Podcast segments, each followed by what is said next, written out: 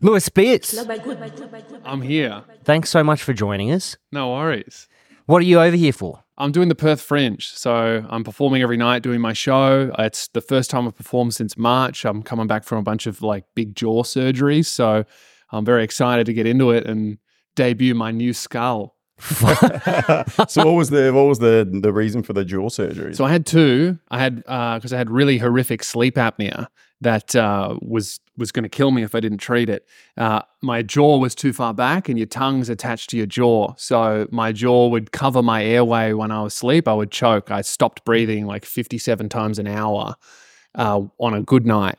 Uh, sometimes for a couple seconds, sometimes over a minute, just suffocating. So first surgery, they widened my upper palate. My teeth used to overlap, the front teeth used to be really narrow. I couldn't touch the roof of my mouth with my thumb. So the surgeon cut it, and then I uh, had to manually twist a thing with an Allen key in my mouth to slowly open the gap uh, wide enough. You can see it on my Instagram. At, at full expansion before the braces closed the gap, I could literally fit my thumb in between my front teeth. wow, That's crazy. Yeah. And that was all. So you that you started that in March. I started that the first surgery. Oh man, that would have been more than 18 months ago, that one, uh, because the the surgeon can only make the, the first incision and the rest of the expansion happens over six months, me doing it myself. And then the braces slowly close it. And that was just to make the second surgery possible. So that one didn't make me feel any better at all. So I'm going through all of this lisping. I've got all this metal in my mouth, the worst gap tooth you've ever seen in your life. You know, like I, I look like a, a regular Perth resident for a while. I, I look. I honestly look like I, was supposed to have three front teeth and I lost one. rather than you've never seen a gap tooth that big. It's the most horrific. Like I, I got the London look for real. um, uh, but after that, then uh, about uh, four five months ago, I got the second surgery where they they cut my, the lower jaw and they pulled that forward, and the tip of my chin off. They pulled that forward, and then the the horseshoe of teeth, like your t- upper teeth, they cut all underneath my nose and then pulled it forward like a chatterbox and shortened my head. So I look I look really different to how I used to look, uh, but I can breathe. And I'm not going to die at 50 anymore. Man, So- I inquired about doing that. I went to like Really? an orthodontic surgeon because I've got an overbite as well. yeah, And um, yeah, so I went in and and spoke to him about it, and they were like, "The process is crazy," but it was purely they were just like, "It's not."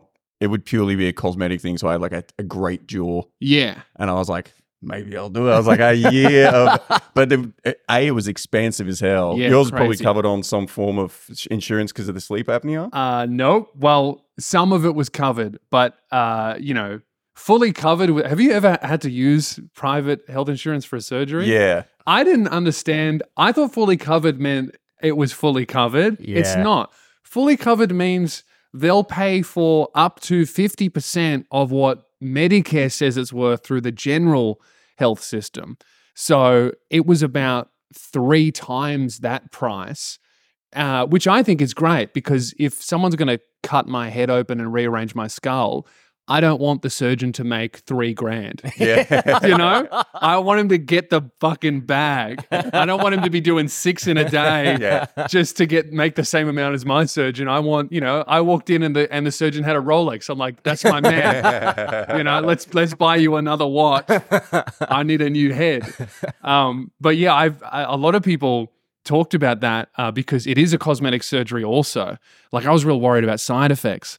And the surgeon, I'm like, well, what side effects are there? And he goes, look, it looks a lot scarier than it is. There's not many possible side effects other than an infection. But one really common side effect is like a significant cosmetic improvement. I'm like, oh, he called me ugly.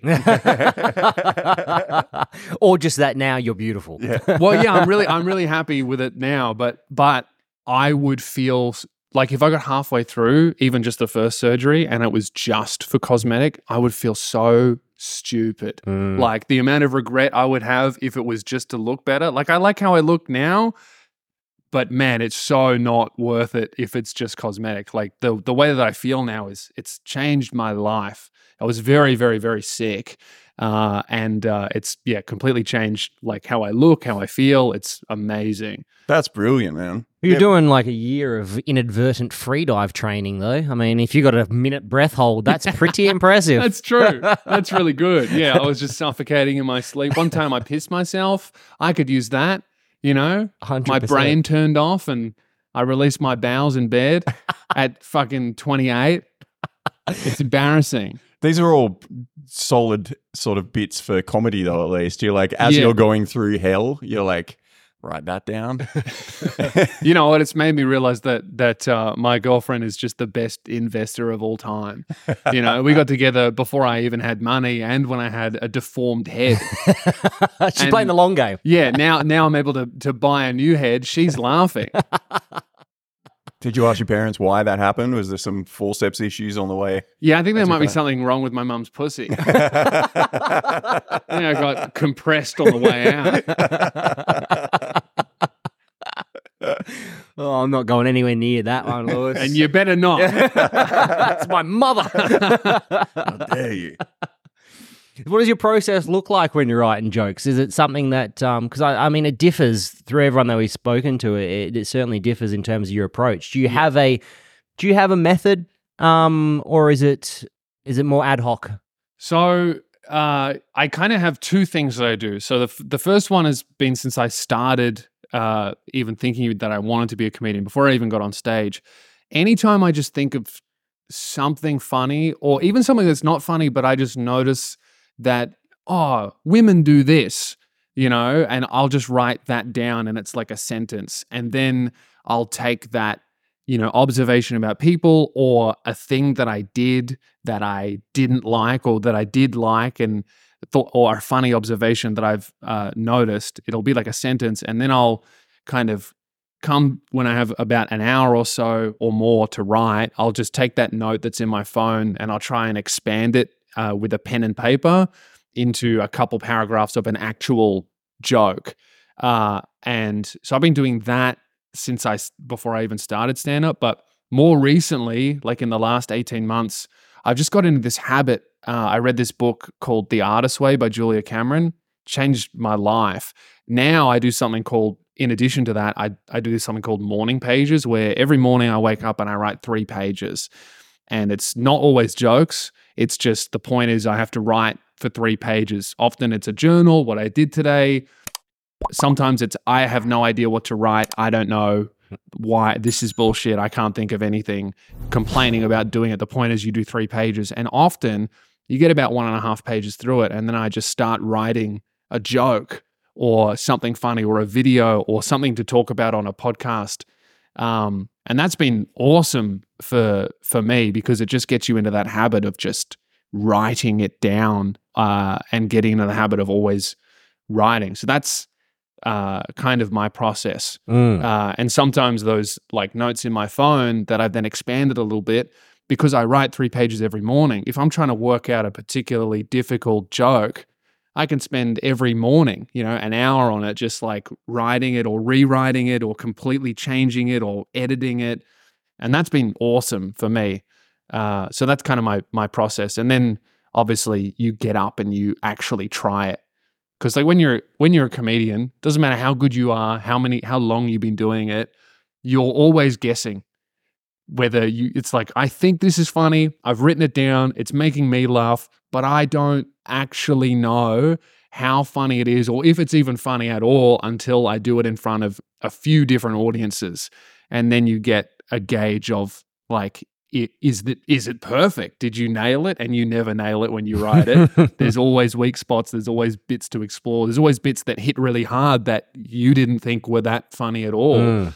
uh, and then sometimes you know you're performing a new bit and you just go off on a tangent that you didn't write down and then you know you kind of keep collating that feedback from the audience and it's always a guess. It's not like music you know if you're learning how to play piano you try and play the song you're trying to learn and you can hear oh that does not sound how i want it to and you can learn without anyone else hearing you. You know that uh, you can get really good and you can perfect that song by yourself.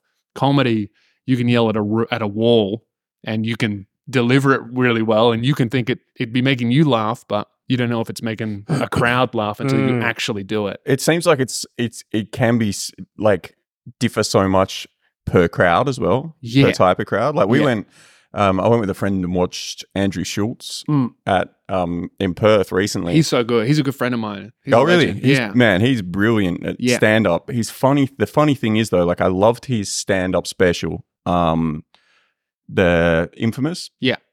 And then I noticed that like he's got that very much like anyone can get it style where he goes through and he kind of burns everyone and everyone's Yes. laughing at themselves. Yeah. And it makes everyone else comfortable in the crowd. Yeah. But when it came to doing that show in Perth, it was almost a exclusively white crowd. right So he Yeah. came, he starts out with like going at Asians. Yes. And then it was like everyone got a little bit uncomfortable because Yeah. there wasn't that many Asian people there to laugh at themselves. Mm. So it just kind of, the, the tension in the room was weird. Yeah. And then he hit a point where he was trying to talk about, um, he goes, Is there any Jewish people? yeah Crickets. oh and it's like, oh shit, there's, how's Yeah, this it Jewish always- material going to go? it always is like if they're not in the room it feels like a rally yeah, no, 100%. you know and it, don't get me wrong, the set was fantastic, but I think just on like a micro level, I was kind of like, oh shit, that's why that doesn't work here because the crowds in the states are just so much more. I yeah. I performed in New York and I noticed that immediately that because I do a little bit of of race stuff and uh, but still because our crowds are not as diverse, uh, yeah, like I wouldn't do do jokes about uh, like uh, or I have like a couple jokes about Sudanese people because we have them in Melbourne and they're there and they can be in the crowd and laugh. But there's a bunch of ethnicities that I don't know well enough personally to be able to, to joke about, really. joke about yeah. because you don't interact with them very much. You know, Yeah. you've got Indian people, Asian people, Islanders, and then in Melbourne you have a lot of Sudanese people, Mm. and then uh, like different types of Arabic people. But uh, yeah, there's there's often not enough of those uh, like ethnicities in ethnicities in, in crowds to kind of make fun of them where everyone feels comfortable. Whereas when I was in New York, it was like the most diverse crowd I've ever performed to. Uh, and they weren't my fans. It was just a club. And every, like, white guys were going up there and going, Oh, black people do this. And black people in the crowd going, We do that. yeah, yeah. And and, then the other ethnicities are almost like, oh, do us, do us next. You know what I mean? Like, I think it's like in in Australia, I feel like the and I only really noticed the difference when I was over there. Like I think it's also because in America, or at least in New York where I was, everyone there, no matter what eth- ethnicity you are, you have or you, or you work with or you know intimately a, a black person. You know, so you know that they're just like you and they're cool to be made fun of because they give you shit and you give them shit. Whereas like in Australia, uh it's it's a little bit more more segmented uh where where like not everybody has a, a black friend, not everyone has an Indian friend. Uh and I feel like that just yeah makes makes people when when you do the race stuff, sometimes people pull back and go, fuck, I actually don't know if I am allowed Mm. to laugh about this, or you're going, oh, Asian people do this, and whi- and a couple of white people are like, do they? I've I, I've never spoken to one. I suppose as well with the the cultural things like that, people, especially like young white women, are like, you can't say that. Like it's it's not nice that he's saying that. It's Yeah, like, well, that's on, ano- like that's another that's what thing. we're here for. yeah, that's another thing where where like yeah, the people are uh, always getting offended on behalf of other people. And like Schulz's whole thing, and, and also my thing is like, yeah, I'm- I want to like I want to bring people into the show and make fun of them. You know, like I've I've posted uh, jokes about trans people, and I've gotten all I've gotten a you know they've gone mostly positive, but I always get like fucking essays written from people going, you can't do this, you can't do that. But then I do my shows, and there's fucking trans people there going, thank you for treating us like humans, man. And I'm like, no worries, miss. uh, assumptions. it must be fun to like because that that style of just like it's it's not aimed to piss people off, but it's aimed to get a little bit of a rise and kind of take Yeah. people in a direction where they're like, oh, hang on, and Yeah. then they're unin that you know because laughter is obviously it's it's completely you don't you don't have a choice. If something's funny, Yes. you will laugh. Yeah. and then you see people laugh at things they're not meant to laugh at, especially in public, and be like, "Ho-" like It's and- my favorite. My favorite reaction from a crowd, even my own crowd, is it's always like the 70 30, where like 70% of the crowd is fucking losing it. And then 30% of them are also laughing, but they're like, I don't know if I'm allowed to, like, they're just, try- they're trying to stop themselves. It's the best. And I, I think it's really cool. Uh, like, I love making fun of different types of people because I learn heaps about cultures and things like that. Like, I think it's really cool. Although it doesn't always go down well with the people that you make fun of. I got protested the last time I did shows in Melbourne. I made fun of the Dalai Lama, uh, the Buddhist. Remember when he had he had a if you didn't see it, he had a 12 year old kid on his lap in a press conference, and he sticks his tongue out and he's like, "Suck my tongue," right? And everyone in across the world was like, "Hey, man." Weird. That's very weird. Not even the Pope does that. Well, he does, but he doesn't film it. Behind know? closed doors. He wouldn't do it at a press conference. He has a dungeon for that. Uh, so I, I told a bunch of jokes about it, and uh, the Tibetan Buddhist community in Melbourne protested me. 200 people showed up outside my venue chanting, Lewis Spears, not funny. it was awesome. yeah, It was You're so "Thank good." you. Thanks for the irony. You know what, though? It did psych me out a little bit. You know, I'm, up, I'm upstairs backstage trying to get ready for my show. I'm going, I'm going to crush it tonight. And then 200 people are going, No, you're not. you suck. trying to tune them out. Just call the Chinese. I assume they still have a problem with the Tibetans, don't they? Boy, it was a interesting thing. Like I think the the like this. I mean, this is what you know. I kind of found out by researching this culture and this people to to tell jokes about them, not in a hateful or bigoted way, but in a well, I didn't love that he was trying to kiss a little Yeah. boy. Um, but I think yeah, the reason why I got protested is because uh, finally that the Tibetan community had a person that they could yell at Mm. because bef- they are very oppressed by the Chinese government. Like the Tibetan Buddhist community, they're all first, second, and third gen refugees from Tibet because China they're trying trying to do to the do to uh, Tibet. Uh, they're trying to do to Taiwan what they've already done to Tibet. Yeah. Um, and uh, I feel like they've been angry at the CCP for so long, but that's like an, an entity. They can't yell at them from Australia. They, you know, they're not here. Well, they are here, but they're undercover. So they're finally they're like, oh, we've got a human that we can yell at. And I was getting accusations of all this stuff. Like I'm getting, oh, you're getting paid by the Chinese government. I wish I'm Sign me fucking up. protested. How you afforded the facial surgery. yeah, I know. You know what though? The protest made me feel racist because for the next few shows, I was getting so many death threats that every time an Asian person came into my room, I was like, fan or or killer. You know, I'm checking the I'm checking the ticket names for any Tibetan names. That was easy though, because uh, li- like Muslims call their kids Muhammad, uh, to, uh, Tibetan Buddhists call their kid Tenzin because the Dalai Lama's name is Tenzin. So they're all called Tenzin. So anytime a guy called Tenzin bought tickets, I was like, cancel. You're not coming in. Not today, buddy.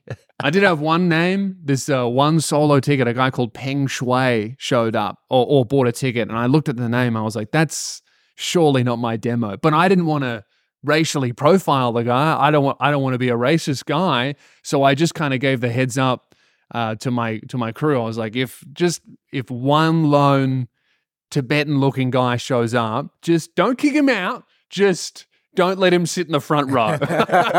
just just being cautious because there were undercover police at my show. I was just, let's just be careful. Anyway, uh, the show comes around and we're keeping an eye on the entrances, and up walks the most Chinese looking motherfucker we've ever seen in our lives. And I was like, oh, he's not a Tibetan. He hates Tibetans. Like he's We here. Like he's He is he's on the. CCP. He saw me piss off a bunch of Tibetans and was like, that's my guy. I'm like, I'm not your guy, dude. You've got some racist beef going on. I'm not going to be privy to. You know So- what you should have done is like um you should have really doubled down on it if the Tibetans were against you and when you got the jaw surgery you should have just got Chinese eye surgery as well. Maybe I could have done that. You know what though? Pe- people are, you know, the whole, the whole racist thing is like, oh, all Asian people look the same. They don't. All right. I I know for a fact that it's actually us. We all look the same to them because I actually got to the protest a little bit late, right? Because they showed up at around five. My show wasn't until eight thirty. I was planning to get there at four, right? So I could get in there early, so I didn't cause uh, any violence or anything, right? I'm trying to be careful. We were late. we got there at about six and we got stuck at the lights right next to the protest. And I'm telling my guy driving the car, like, fucking run the red. I'll pay the fine, run the red. Because I'm thinking we either run the red or they're going to smash the windows. They come right up to the car with all these signs that say, Lewis Spears apologize. Don't disrespect the Dalai Lama. All these signs all about me. And they look in the window and I'm like, fuck. And my guy's like, I can't go. I can't go. It's dangerous. I'm like, all right. And I just wave. And then they wave back at me. And I realize that they they have no fucking clue who I am. I'm like, oh my God, we look the same.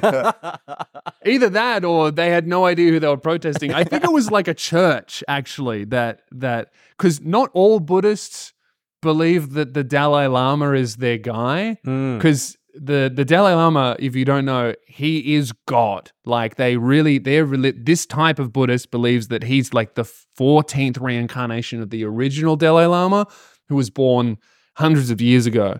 So I think that this kid that he was trying to touch must be the 15th, which is why he's trying to get inside him. but I think it was just like a church activity. Like a few people were really pissed off and they were like, we're going to go and protest this guy. And then a bunch of like women and children showed up and I'll bring snacks. it was, yeah, it was lovely. It's Good on him. That's great. The one thing that Schulz does do, kind of coming back to him, is that he is very knowledgeable about the cultures that he takes Mm. the piss out of. So he's got that to fall Yeah. back on. Do you do you consciously do a little bit of research so that if it does kind of turn nasty, you have an ability to exit, or what's your strategy if it does turn I think you, weird? I don't, I don't think you can make f- fun of things. I don't think you can write a joke to the to the fullest and funniest extent that you can if you don't understand it. And I think that I think that there is such a thing as a racist joke, and it, and it all comes down to intention.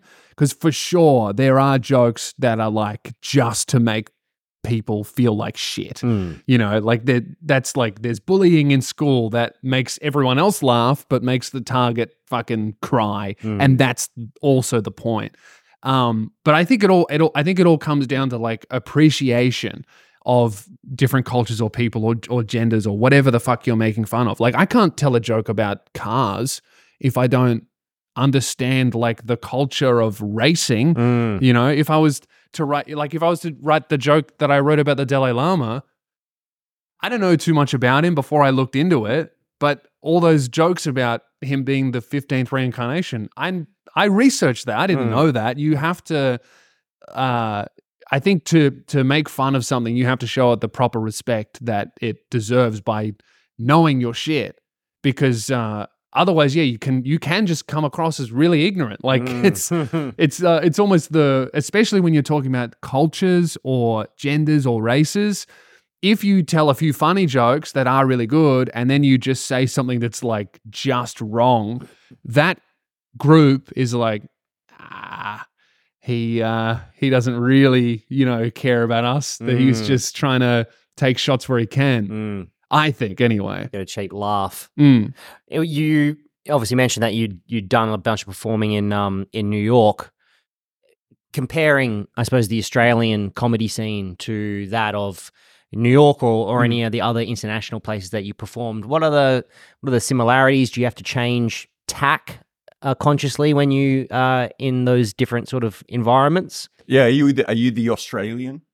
Like, Yeah. because that's the Mm, that's the yeah. thing, right? It's like I mean, being I don't know how good well Jim Jefferies jokes would work in Australia. You know what I mean? Because it's so a lot of it. It really does feel like it's part of his shtick. You know, uh, Jimeoin. Mm. I don't know that Jimeoin was famous anywhere else. Well, I I, I, know, like, I know Irish Jefferies. Jefferies, like I've seen him. He's one of my favorites. I've seen him every time he's come to Australia for the last uh, few years, uh, and he always crushes it here. But like from my experience, like they just love Australians. Like even just uh, not performing, like ordering food in New York. Every single person, yo, you Australian? Yeah. And I'm just like, yeah. And they go, cool. Like they're just like, what the fuck? They don't meet very many. There's, there's few of us, you know, comparatively to the rest of the world. Yeah, a novelty. Yeah, yeah, Yeah. exactly. Like uh, America's immigrants are like Mexicans and a lot of Europeans and a lot of Italians. So when they get uh, an Australian, it's like, wow, what the fuck? Exotic. This is cool. yeah, you're exotic. Um, so I definitely noticed performing. There's just a little bit of oh, I think it's Australian. uh, and that's like super impressive to them. But I think the reverse is true. Like when an American comedian performs here at a club, if no one knows they're performing, like they're not performing to their fans, the American accent is just like, oh, he must be good. Mm. You know, because so that's what we're used to yeah. hearing Mm. when it when it, movies, music, comedy, you're used to the American accent that just screams professional. And then I think in America, Australian accent is just like, oh wow, it's a bit of a superpower. Mm. You know, it's like having huge tits, where it's like, you know, they could say the most uninteresting thing, but I'm still going to be a little bit interested because of the massive boobs. So I, I think that uh, the biggest difference, honestly, that I did notice, uh, and I was I did New York and LA. That's all I've done outside Australia. I've done New Zealand, but that doesn't count. Um, the biggest difference was in New York, especially. Every comedian that I saw was just the best comedian I'd ever seen in my life, and I hadn't heard of like any of them. I saw a few famous people, but it was all of those those people that were like they weren't famous they were just career comics like they're paying their rent they're doing like quite well for themselves not millionaires just they've got a car and they can buy the, they don't have to buy home brand food. Mm. they're all so fucking good. I think there's a real skill skill ceiling in australia uh just naturally because there's less opportunities to perform in in comedy clubs where the audience is paying to be there to see comedy. Like in perth we've got the we've got one comedy club that I know of that that's like built as a comedy club. In Melbourne, we have two. In New York, I ran around with Andrew Schulz, and in one night, he did four clubs, 15 minute spots, all paid in one night.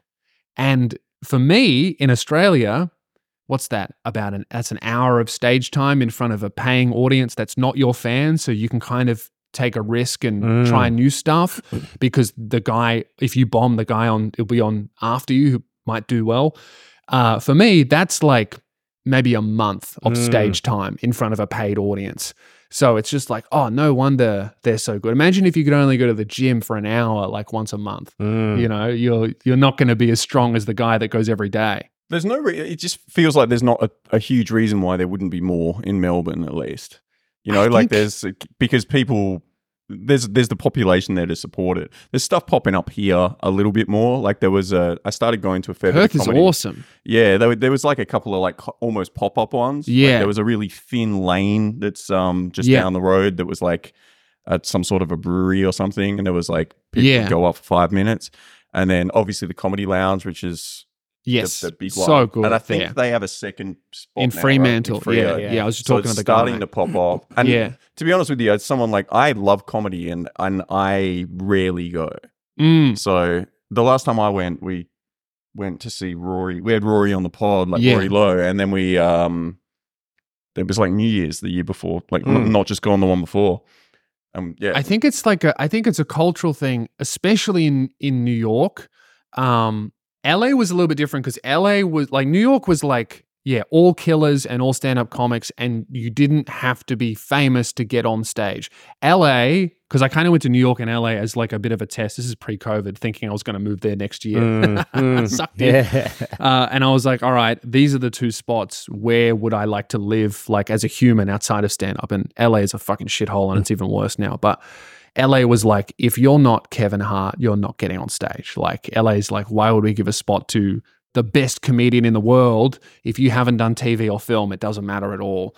Whereas New York is very much like skill. There's still those famous guys, but like they have so many clubs that they need real, really good people, and there's a, there's a lot of those comics there.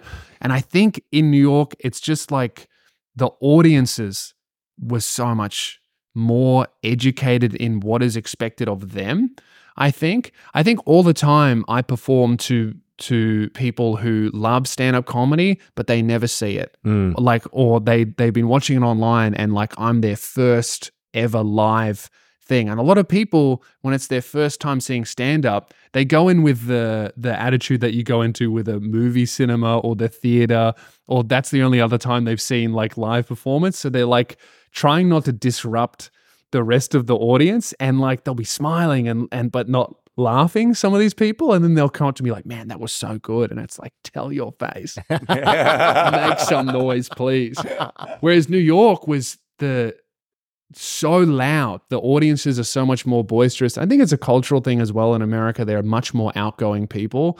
Like I felt, yeah, I don't know. I, I I felt like crushing in Australia versus crushing in New York was very different, Mm. and it, uh, it felt like yeah, it just felt like people that I performed to in clubs in New York were there to see comedy, and it didn't matter who was on. Whereas often in Australia, it's like I'm here to see my one favorite. And then I'll see them next year, and they don't see comedy again for a year. yeah. I find. We had a weird education with with comedy as well. I think it like I remember going to see like Adam and Will and things like that, like Mm. people that were kind of radio personalities, Yeah, and that was like, oh, they're also comedians, so you go and see that. Whereas it feels like now, especially with like the last ten years of internet, yeah, comedy is like it's really in people's minds, Mm. and it's, like- exploded. yeah. yeah, And then in Perth as well, there is this kind of little bit of a thing where it's like, oh yeah, we all like it, but there's the, there's a little bit of a gap in going to it. yeah. That's why it's been good with the podcast. Like, po- obviously, I think podcasts and like kind of comedy guests are, are synonymous in a way. You know what I mean? yes, So naturally, we've been doing this for two years now, and we've had like just by haphazardly, we've ended up with quite a few comedians on yeah, and then it's like that educates an audience and they'll be, Yeah. it maybe gives them a little bit of an, a way to well, go to sta- those shows stand you up know? was like pretty much invented in America. You know, like they've had it for uh, almost a hundred years now. You know, uh, and uh, it's just ingrained in in their culture, and they've got lots of different clubs and stuff. You know, they have comedy clubs that are in New York that are doing like four to five shows a night up till like four a.m. Mm. and like that's what the appetite and demand for it is it's uh i think also like everyone in new york they live in a shithole apartment so it's much more fun to be outside yeah you don't inside stay in Yeah. right it's the Yeah. same i lived in la for a little while and i've spent time in london and it's Mm. the same it's like you actually experience the city like you go home to Yeah. sleep Whereas here, it's like I got a fucking PlayStation, a couch, and a cat, and like I've Yeah. got like you know you stay, you build these creature comforts, and then just Yes. kind of go, man, the world's fucked up. Like you just Yeah. kind of look at your phone and I think it's also uh, in Australia. I think that uh, comedy for us, our culture is like comedy festival, and this is Melbourne especially, Yeah. where like the comedy Melbourne Comedy Festival was such this th- this huge cultural thing that happened once a year, and like whenever I tell people that are not my fans that I'm a comedian, they they go, oh, we we love comedy. We go to the comedy festival once a year when it's on. I think a lot of people think that the only time you see comedy is during the festival, which is why all of the comedians do it. Because if I do a show in Melbourne in September, right, I'll sell tickets. But if I do it in March, April during the festival, I'll sell way more, like three times the amount. And it's really interesting because I advertise it on the same platforms, Mm. but we just have like this culture here in Melbourne, especially. And I imagine it's the same in Perth because you have Fringe Festival and the Comedy Festival as well, where it's like, Melbourne Comedy Festival happens and people go, oh, the festival's on. Who should I see? And then they pick their favorite. Mm. Whereas it's not necessarily like, oh, I feel like seeing comedy. Let's go to the lo- one of the 10 local clubs. It's very much a once a year type of thing in Mm. Australia, I think. But I think that will will change and is changing. It's just going to take time.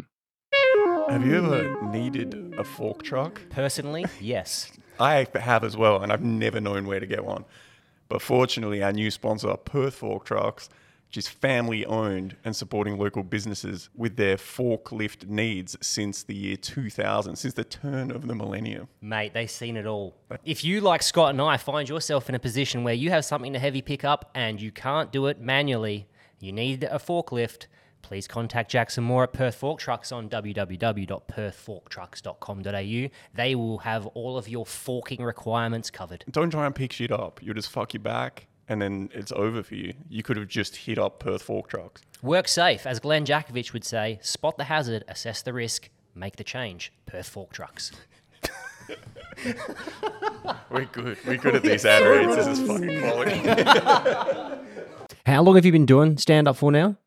I started posting online in 2012 and but I didn't have the nuts to go on stage until 2014. Right, so that's interesting because it was going to be a lead into a, a question around, I suppose, how you how you generate content for the online platforms versus how you approach stand up in, Yep. in person. But you've come from the other way in that you started online and then transitioned Yeah. on stage. How do those two platforms Yeah. differ in terms of how you approach it as, as a Yeah. comedian? Well, I, I always wanted to be a stand up. Like I knew I, I saw mum took me to see Lano and Woodley when I was 14. Yep. And I was and I just something in my brain was like that. I want to do that. And uh I you know, even when I was 14, I'm, I'm gonna be a stand-up comedian. All right. you know, it was it was that type of drive that I really got sucked into. I'm still obsessed with it. And then I kind of you know, Facebook came along and I was just posting to make my friends laugh and I had a had a page and it started getting likes and did that for about a year and then I was like, "Oh, this is also comedy. I can turn this into what I actually want to do, stand up. I get an audience and get them to come to the shows. Like I stole everything from rappers. I was Mm. I emulated like rappers that blew up online and got people to shows. So that was kind of my thing. Um, but it is it is different and and uh, ultimately there's a much much higher quality control with what makes it to stage. And I think what's what's interesting about the difference between online and stand up is I think the online stuff, it's like you think of something funny and you put it out like straight away. And then that's how it is forever. You know, you don't get another pass at it. Whereas with stand up, you think something's funny, you try it, you write it down, you perfect it over a couple days, and then you test it out. And then you find the weak spots and the good spots, and then you improve it over the next couple months, and then it's done. And it's so much funnier than the online stuff most of the time. Um, so I think, yeah, online is is very much you can get away with a lot more, I think, because if if something's not that funny, it doesn't perform well, no one sees it, or it doesn't even have to be funny. It could be interesting or relatable or or an or a, about the news or whatever. So I think that the online thing is very much more of a consistent output treadmill type vibe where stand up is like you're mining for for diamonds and you'll and once you find them then you polish them and then you Mm. cut them and then you present them nicely and package them and surround them by other little gems that you've mined and polished and then you go look at this um so yeah i think i think it's they're, they're very i think they're very different i think a lot of people kind of think that because you're funny online you can do the stage thing. And that's a huge mistake i see a lot of people make. And i think it's becoming more and more common as more people blow up online.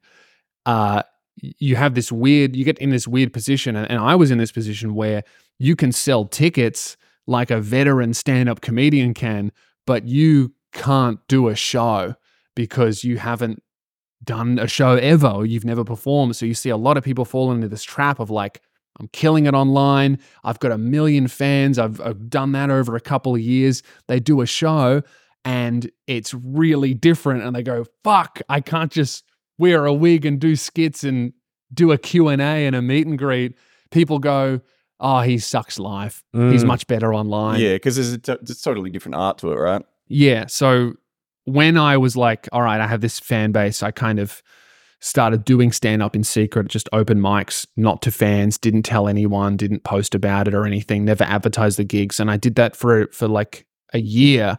And then I was like, okay, now I'm good enough to kind of tell people about it and start advertising some small shows and kind of worked on it like that because yeah, I think I think people I mean, you love even with music, it's like, oh, he can't sing live. You know, he sing he sounds good on his album, but he can't sing live. People love saying that. Mm. Oh, he oh he sucked live. He wasn't very good. Don't worry about it. But I think like it's a the the blessing of stand up of having an online audience is people will come to the shows. The the scary part, and I'm completely past it, but in your early years, the scary part is people come and they go, Oh, he's gonna be at least this funny. And if you come in just under, you suck. Yeah, you failed. Yeah, so you ha- and you have to come way over that. Otherwise, it's like, and and you have to. And I really, I really do believe that my live stuff's so much better because it's really what I put the effort into and the time into, and that's what I'm really passionate about is just being as funny as I can on stage. Because, you know, people they they spend money and they get babysitters for kids and they take time off work sometimes or or they fuck themselves the next day because they really want to see you it's like such a investment, not just monetarily, but time wise, traveling there, parking, getting dressed up, the stress of organizing four friends to go, hmm. buying the tickets, chasing the money up later, all that fuck around just to see you for like an hour, two hours. That's so special. And I, I never want to like have people go, oh, I was all right. I always want people to be like, fuck, that was sick. Mm. And we got to meet him. Cool.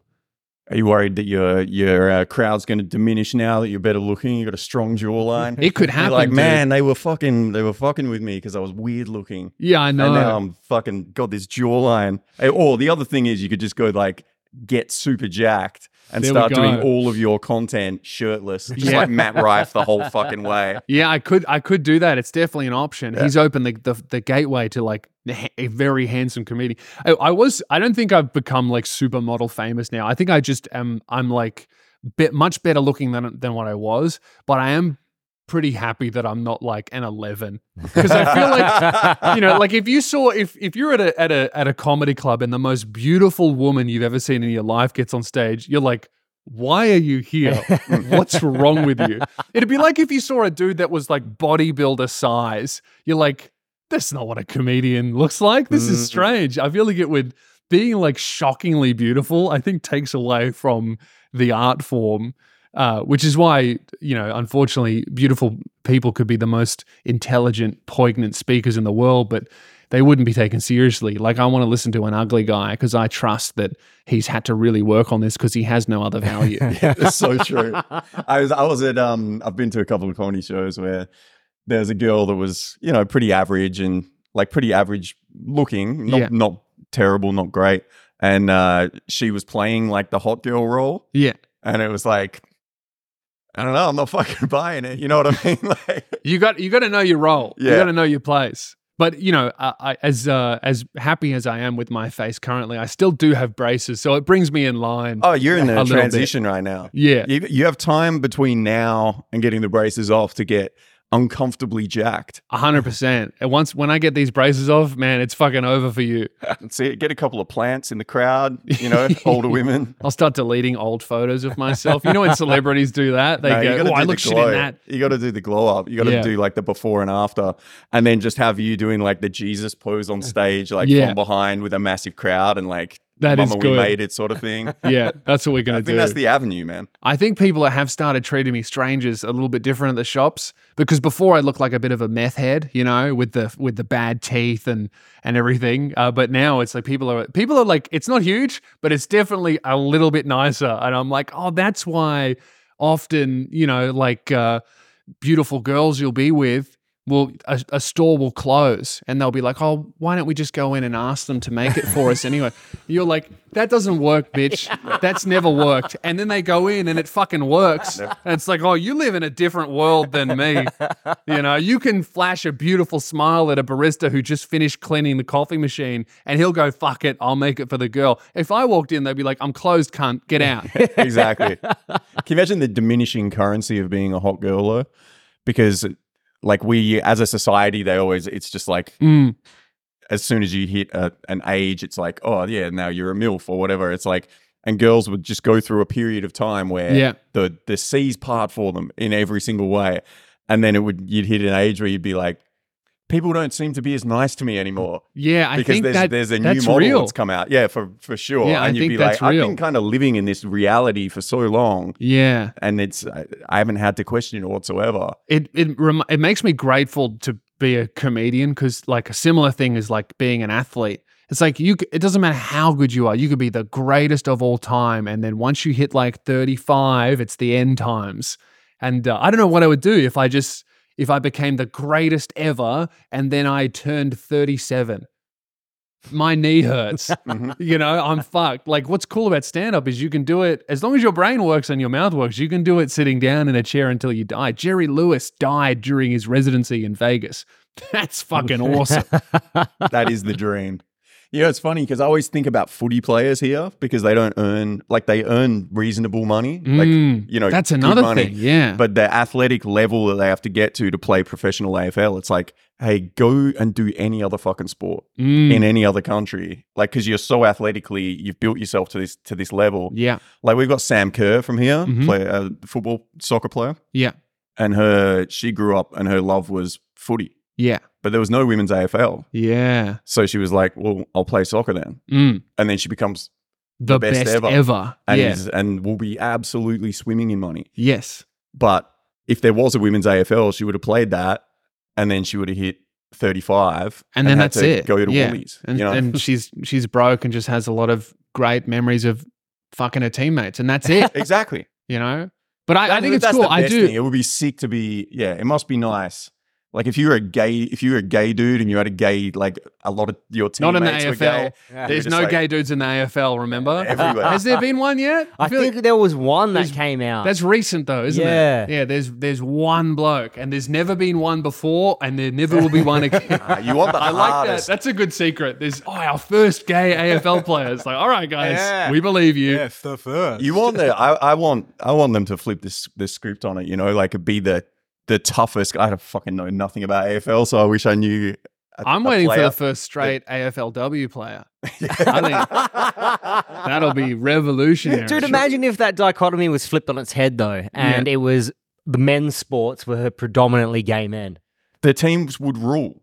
The, They the- the wouldn't teams- play. They'd all be fucking. No, no, no, no. They fuck before the game Ah. so that they really have each other's back in the fucking uh, on the on the field. They did it. The uh, I mean, that was the Troy. original Olympics, wasn't it? Yeah. Back in the Roman times. True. It, all that, that was the soldiers, Yeah, the Trojan athletes, sol- the what's it- gladiators. Javelin, couple of suck offs. what Yeah. was Troy? Um, what were the people battle? Yeah, Spartans. The Yeah. Spartans used to all fuck each other Yeah. before they go to battle, Mhm. so they'd be like, "Don't kill the guy I fuck." Now it's the opposite. All the boxers, before they go into the fight, they don't fuck for as long as they can. Yeah, Semen retention apparently makes Yeah. you punch harder. that's a thing.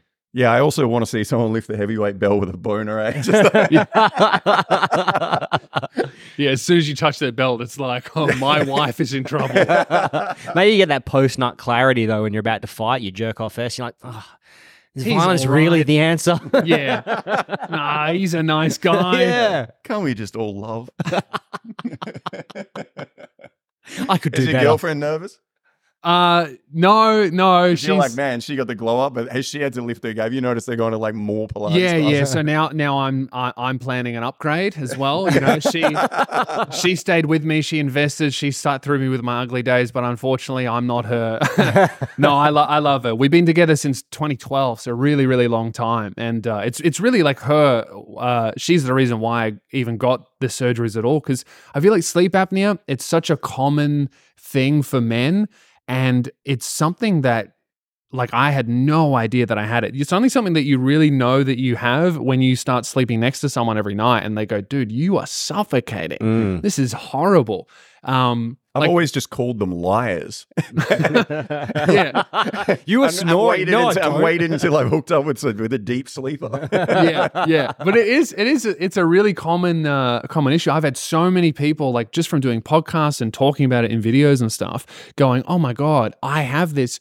I, because I, you know, for me, I thought I was low on iron. I thought maybe my diet was bad. Maybe I'm working too much. Maybe I'm sleeping not enough. Maybe I'm sleeping too much. I just felt fucking horrible all the time. And uh, it didn't take, it took years of uh, my girl going, Hey, you snore a lot. And then it wasn't until we moved in together and she was like, Oh, you snore all night, every night. And then it was like, Okay, let's go to a, a specialist and have a look. Mm. It's something that it kills men all the time. Like it uh, gives you heart attacks because your your body is in in such a stressed uh, period for so long that it stresses your heart, and it's something that uh, you know you see dudes like thirty to fifty dropping of heart attacks.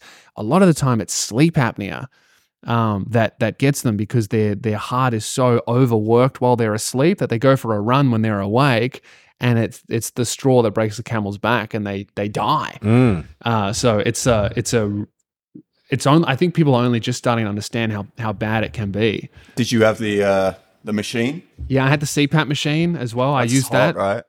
It's uh, it was very sexy. Yeah, I've never been laid more in my life. Was from when I started looking like Darth Vader every night, dude. It Uh, was but the then as soon as fucking Bane came out, suddenly Yeah. it's like again, if you could just get jacked, man, sleep apnea mask. it just feels like getting deep throated every night because it you put the mask on and then it just goes and it shoots air down your throat. It forces you to breathe. It's awful. It made me feel heaps better. Like I did use it every night, but fuck, I I understand why people are like, I just could never ever do that. It's not fun, but you know, it's necessary. Props to your girlfriend for sticking through because it's like I must have the best personality of all time.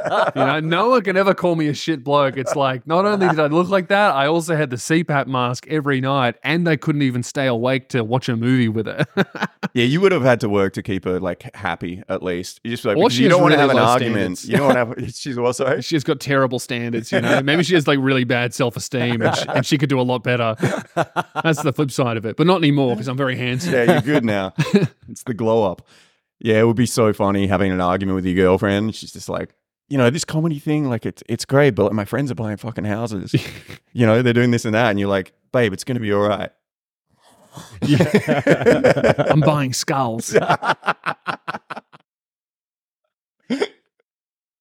So you excited for Fringe? What's it What's it like over here? Have you done it before? I've never done it before. Oh, I've fresh. performed in uh, in Perth uh, many times, uh, but I've never done the Fringe. I'm loving it so far. It's Hmm. really good. I've only performed twice, done two shows. Uh, the first show was the first show where uh, it, it was one of those ones where it's like uh, the audience was like, "That was great," but I was in my head trying not to get lost. I'm like, "Okay," and the next joke is, Yeah. you know. But the second show, once you get the rust off, it was fucking awesome. Really, really good. So I'm excited for the next few. Like you get to do when you do long runs, it's always like the weekends are crazy and then the weekdays are a little bit more quiet, but they can be fun as well. Like those more intimate, uh, quieter shows where there's less people, but you can see everyone. I enjoy those a lot. Um, so uh, yeah, I, I'm just loving it, man. Like I haven't performed since uh, March last year, so I'm just feel very grateful to be able to do it at all. You know? Oh wow! So this is your first set of shows since March last year. yeah, That's yeah. crazy cool. Are you in the run now, or are you you're about to kick off the run? I've uh, I just finished show two, so Sick. and then I've got five or six left. Um, because yeah, I, I did. Uh, if I'm being honest, the last shows I did were just f- to pay for the surgery. I was not well enough to do them. It Mm. made me a lot worse, and the protest didn't help. um, very stressful. Mm-hmm. Oh but, man, they would have thought they got you, eh? Oh well, They were here's like, the he thing. stopped. Here's the thing: they really did think they got me because uh, they protested, and it was like like uh, Perth Fringe, where one venue is doing like three or four shows a night. Uh, so the protesters showed up at five, and they fucking ruined the two shows on before me. I felt so so awful for those comedians. I'm perf- I'm apologizing profusely. They're performing. I'm in the room going, "Oh, I hope it's not too bad." They're telling jokes, but all you can hear is Lewis Spears apologize. it was the worst. I felt so awful. Um, but anyway, I'm thinking, oh, this is going to ruin my show. Just before I go on stage, like I get announced on, welcome to stage, Lewis Spears. Everyone downstairs, the protesters, they start cheering, yeah, and then they go silent. Man, the silence was so much scarier than the death threats because they've been yelling for hours, and then they go silent. I'm like, oh my god, they're in the venue. I'm they're storming. They're it. storming the venue. I do my show. I'm like performing, but at the same time, like waiting for that door to open, and so I can get rushed. Uh, and uh, nothing happened. And then, I, and then my my guy tells me afterwards. I'm like, "What happened?" They cheered, and then they went silent. What the fuck happened? And he goes, "So during the protest, they were calling the venue every like ten seconds, ringing the phone, going." Cancel Lewis Spears, get him off, blah, blah, blah. And there was a band playing downstairs, playing music. And every time the phone would ring, it would fuck up their tempo and disrupt the show, and it was pissing them off. So the ba- the ba- the bass player didn't even work there. Ends up after about a couple hours, just walks over the phone, answers it, sk- jumps over the bar, and goes, "Yeah, you guys win. He's cancelled."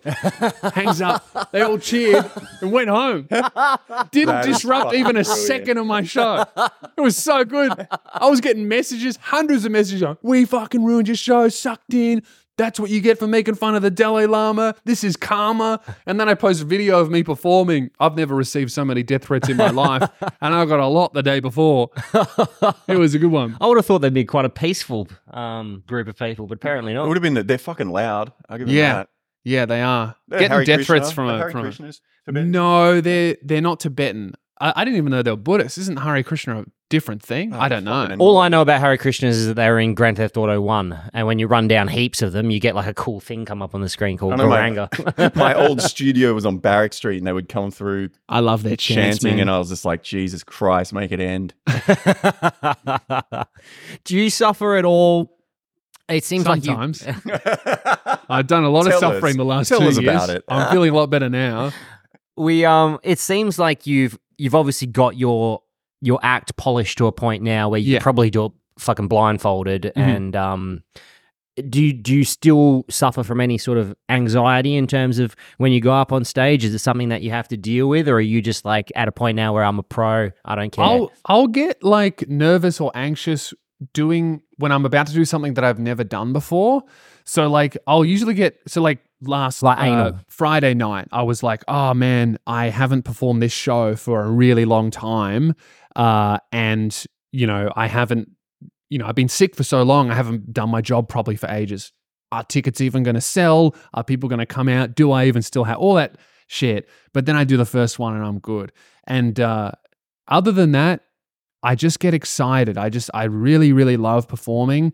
I don't get nervous unless I'm about to do something I've never done before. So, like an audience that's bigger than what I've ever done before. Like the last time I got a little bit like, oh, fuck, was when I did 450 in Brisbane. Mm. And that was like the biggest I'd done by about 200 people. That was like, oh my God, what's this going to be like? But then I got out there and it was awesome. And now, you know, I've done 400s since and I'm just excited for it. So uh, I opened for Andrew Schulz and I was a little bit like, oh man, this is a big opportunity. How am I going to go? And, but, but then I've since opened for another comic, Andrew Santino, and I Oh, was yeah. just excited for that. amazing So yeah, new things get me now, but uh, other than that, I'm just stoked to be able to do it at all. You know, because there was a long time where I was not well enough to do it, and now I just feel lucky to wake up in the morning and Mm. and be like, oh, that was a nice sleep. Yeah, I got some oxygen. Yeah, It's funny because I was a um I DJ'd for years. Yeah. I'm a music producer as well, and I so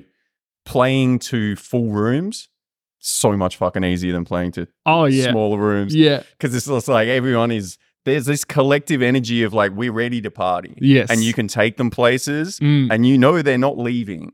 You can Yes. so you kind of like you can have it.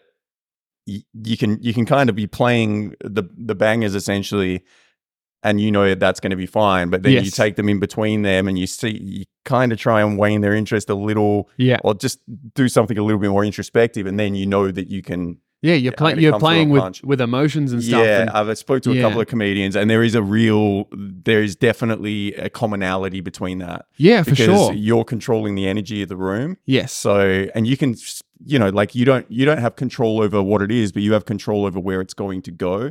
It's So- all. It's all. I think pretty much every live performance in every genre almost is just. It's just tension and release. absolutely. Horror and comedy are the probably the most similar. Where you know, with a joke, it's like you're setting up and. People are like, oh, I don't know where this is going to go, or this is really dark and this is naughty. And then you go punchline, and people go, what the fuck? That's crazy. Horror is the same thing. You show the audience that the killer is there, but the character doesn't know they're there and you're like fuck he's there. What's going to happen? And then he pops out and you get jump scared and that's the release. Yeah. uh, and that's the same with music you know you you you build up to the drop and it's like oh my god the drop is gonna happen.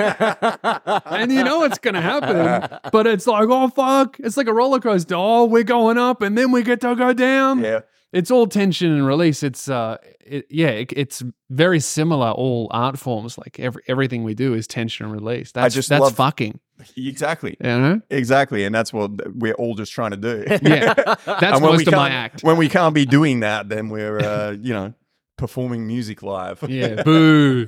Just so we can get someone to look at us. there is a beauty of like being in a position where everything can fucking fall apart at any moment though. Yes. Like that's Yeah. there's nothing like that. I didn't Yeah. realize how much I missed that. Yeah, Um just DJing because I, I did it weekly, Mm. probably two, three times a week for so many years. yeah, And it's like, ah, it's something that I do. It feels like a bit of a cheap thing to do as well because you, especially if you're playing other people's music and stuff and you're just performing in clubs, it's like, I can do this with my fucking eyes closed. Mm. I know what you idiots are going to dance to. yeah, But when you're doing stuff that is, um, especially if you're performing music live with instrumentation, Mm. it's like one thing. The the tension is almost on stage as well because Yeah. it can fall apart. Like someone hits a wrong note or someone presses the wrong fucking button. Yeah, or for sure. whatever it or is. someone come, falls out of tempo. Yeah. Live live music is is performing live music. I think is so much more difficult than than stand up. Like I've done a, a little bit of live music. I've done some live rap before, and it's so difficult. Just breathing is like its own science by itself. Because like when I do stand up, if I need to breathe, I just stop and breathe and can sit in silence and that's that almost builds more tension Mm. that's almost a good thing all right if i need a drink of water i can stop and drink some water if i need a cough i can do that when you're doing music if you stop the beat keeps going and now you're lost and you fuck the whole song because you breathed in at the wrong place Yeah, everyone fucking knows as well. yes Man, if you yeah, they all know the words. Yeah. Like comedy, they got no idea where I'm going. If I Mm. fuck up, if I don't say anything, they have no idea. If I forget a full five minute chunk of my show, which every comedian has done and will do forever, the audience has no idea. I'm like, ah, shouldn't forget that for the next show, but they didn't notice. Mm. If you forget half the lyrics to a song or a verse or a chorus or The or you don't play to, yeah. your big hit, people are like, oh, what the fuck? yeah, for real. Oh man, it's I think it's there is definitely like it's the it's that performative side of it, right? Mm, Where it's like there is an energy and there is there's something within you where to try and get to a flow state in front Yeah. of people because you're like, I know I can do it. I know Yes. I've done great shows, yeah. and you kind of assume after a while, I know that I'm, I know what I'm doing here, and then something, there'll just be something that throws you off, and you're like, this is now going to be the longest 40 minutes of my fucking life, Yeah. Yeah. unless I can somehow swing this back in. But when Mhm. you're in that flow state, I mean, I've had it before. We used to, because we used to throw a lot of parties when we were younger, and um, remember at Canvas, this, I was DJing. This place was absolutely heaving. Molly had just come out in rap music. Mm. It, tra- it, tra- it, it Yeah. revolutionized rap parties in Perth. I can Yeah, tell you that much because it went from like one week everyone just being like yeah. to suddenly people completely raving out to exactly Yeah. the same set. And uh, this girl was just like two hands on the fucking on the booth, Yeah. raving out, Chewing and then she's gone off. to throw her hands back, and every cable that has ever fucking gone Oh, into a no. mixer just went into the crowd, and the whole fucking thing stops. And obviously, the immediate thing is everyone just looks at the DJ, Yeah. and he's like, "Oh, what the fuck?" Yeah. And when At least everyone was on Molly. So yeah, yeah, that's true. you know, you can you can be like, oh, this sucks, but at least I'm I'm on drugs. you know?